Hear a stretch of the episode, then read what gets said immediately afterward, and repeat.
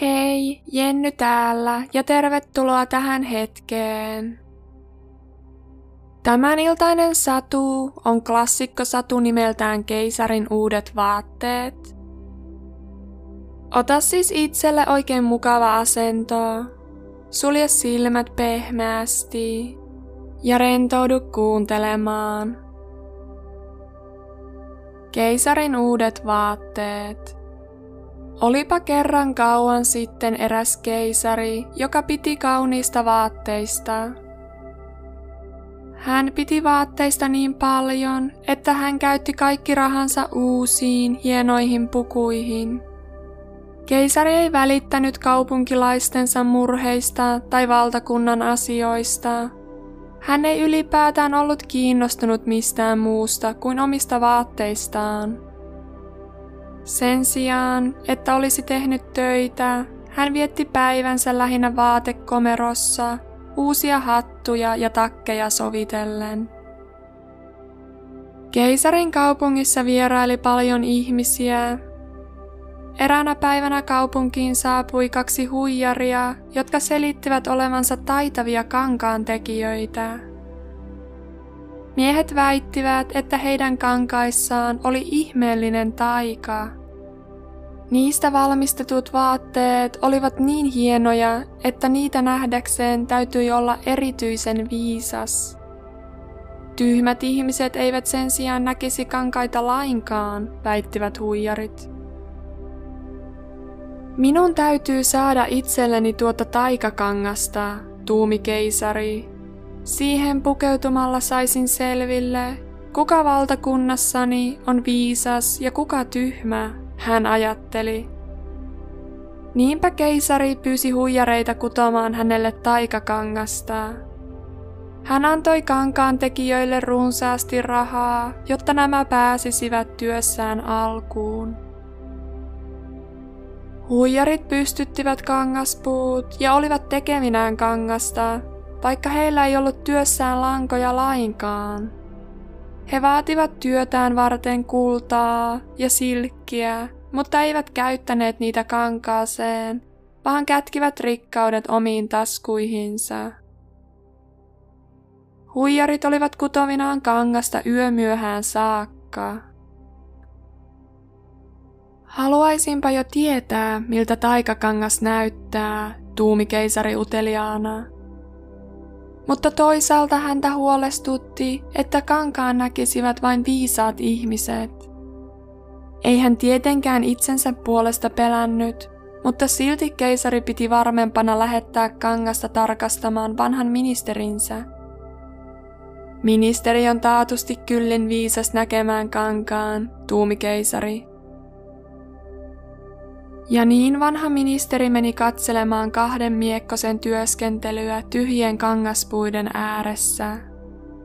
Ministeri pelästyi.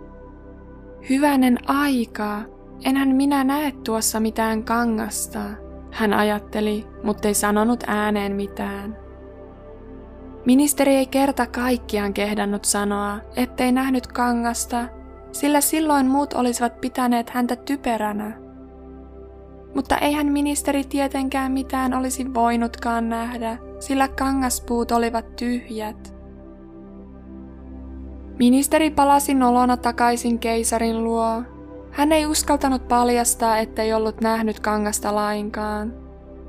Niinpä hän kertoi keisarille mukamas innoissaan, että huijareiden kangas oli ollut kerrassaan kauneinta, mitä maa päällään kantoi. Keisari myhäili tyytyväisenä ja antoi huijareiden käyttöön lisää kultaa ja silkkilankaa. Nämä kuitenkin pistivät kaiken taas omaan kätköönsä ja jatkoivat olemattoman kankaan kutomista. Pian keisarin uteliaisuus taas heräsi ja hän lähetti toisen virkamiehen katsomaan työn etenemistä. Hänen kävi kuten ministerin, Kangaspuut näyttivät tyhjiltä. Eikö kankaamme olekin kaunista, kysyivät huijarit, ja virkamiehen ei auttanut muu kuin myönnellä. Hänkään ei kehdannut kertoa, ettei nähnyt kangasta.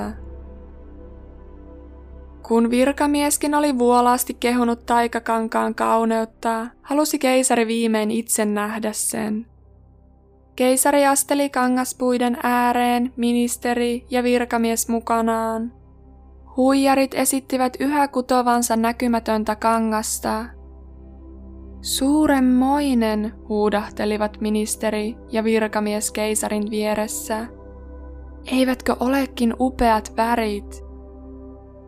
Keisari kauhistui, sillä hän ei nähnyt kerrassaan mitään. Tämäpä kauheaa, ajatteli keisari Parka, mutta hänkään ei uskaltanut tunnustaa, että ei nähnyt kangasta, sillä silloin häntä olisi luultu tyhmäksi. Se on todella kaunis, keisari sanoi ääneen ja yritti näyttää vakuuttavalta. Ministeri ja virkamies kehottivat keisaria esiintymään uudesta kankaasta valmistetussa vaatteessa valtakunnan juhlapäivänä. Keisari myöntyi. Juhlapäivää edeltävänä yönä huijarit olivat ompelevinaan vaatetta keisarille näkymättömästä kankaasta. He leikkasivat saksilla tyhjää ilmaa ja neuloivat neulalla, josta puuttui lanka. Lopuksi huijarit lopettivat työn ja huudahtivat, nyt puku on valmis. Aamulla keisari saapui hoviherrojensa saattamina puvun luokse. Huijarit nostivat tyhjät kätensä ilmaan ja olivat esittelevinään keisarin uutta vaatetta. Kas tässä housunne, arvon keisari, he sanoivat, ja tämä tässä on uusi upea takkinne. Tosiaankin upea, säästivät keisarin hoviherrat. Mutta eivät he tietenkään nähneet mitään. Kukaan ei vaan uskaltanut tunnustautua tyhmyriksi. Keisari riisui vaatteensa. Huijarit auttoivat häntä pukemaan päälleen uudet vaatteet, joita todellisuudessa ei ollut olemassakaan. He olivat solmivinaan takin nyörejä ja suoristavinaan housun lahkeita. He ihastelivat ääneen, miten komealta keisari uusissa vaatteissaan näyttikään. Myös keisarin hoviherrat ylistivät vaatteita kilpaa, kerrassaan verraton asu. Niin keisari astui saattueineen ulos ja asteli kaiken kansan eteen ilman vaatteita. Kaupunkilaiset olivat tulleet sankoin joukon keisarin juhlakulkuetta katselemaan. Ihmiset hurrasivat ja ihastelivat keisarin uusia vaatteita. Katsokaa, miten kaunis laahus, miten upeat housut. Kaupunkilaiset kehuivat kilpaa. Kukaan ei kehdannut myöntää, ettei nähnyt uusista vaatteista langan pätkääkään sillä kukaan ei halunnut myöntää olevansa tyhmä. Silloin kuului ihmisjoukosta pienen tytön ääni, mutta eihän keisarin yllä ole lainkaan vaatteita, tyttö huudahti. Lapsen sanat levisivät nopeasti ihmisjoukossa. Joku sanoi, että keisarilla ei ole vaatteita, kuiskasivat ihmiset toisilleen. Keisarilla ei ole vaatteita, niin kuultiin sanottavan, he supisivat. Mutta eihän hänen yllään olekaan mitään, huusivat lopulta kaikki. Ja se hävetti keisaria suunnattomasti, sillä hän tiesi kaupunkilaisten olevan oikeassa. Hän ymmärsi viimein, että häntä oli petkutettu ja niin keisari Paran ei auttanut muu kuin nostaa päänsä pystyyn ja kävellä alushoususillaan takaisin kotiin. Sen pituinen se. Hyvää yötä.